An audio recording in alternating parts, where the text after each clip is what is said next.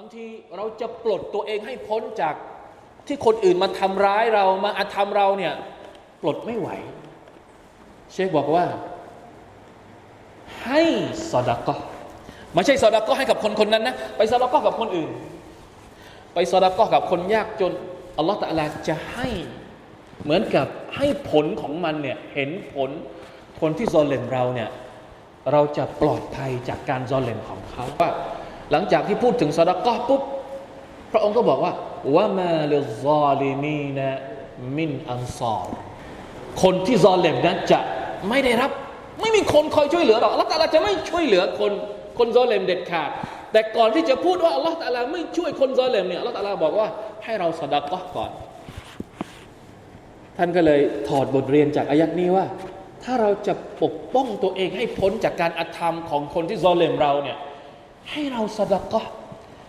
สร้างพลังให้กับตัวเองด้วยการสดกะท่านหรอนะคนป่วยก็เช่นเดียวกัน คนที่ป่วยเรื้อรัง มีคำแนะนำจากท่านนบีว่าให้สดกะดาวูมารดาคุมบิสดกะ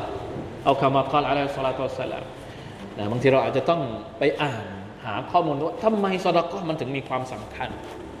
เราแหละบอกแล้วนะครับว่าบางที คนที่จะบริจาคเนี่ยเขามีความจำเป็น มีความสำคัญที่จะต้องบริจาค เขาต้องการการบริจาค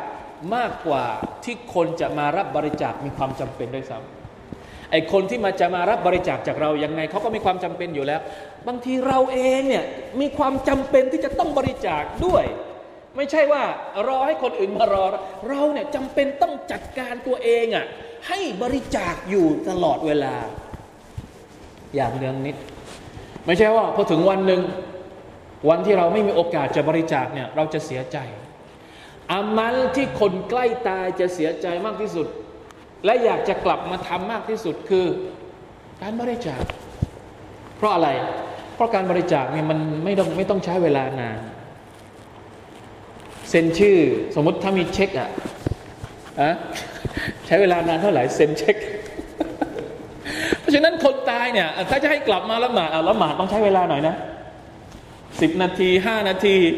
เดี๋ยวไม่ทันมาลายมาลายกัดมาลากุลมอกมาเอาชีวิตมาเอาวิญญาณออกไปไม่ทันละหมาดไม่ทันเสร็จ แต่บริจาคมันแป๊บเดียว ควักตังออกปุ๊บจบ เพราะฉะนั้นคนที่คนที่ใกล้ตายเนี่ยอามังที่อยากจะมาจริง ๆ แล้วอยากจะมาทำทั้งหมดนั่นแหละ แต่อามันที่อยากทำมากที่สุดคือฟาอัลซัดดะกอขอให้ฉันได้บริจาคก่อนที่ตายสักหน่อยหนึ่ง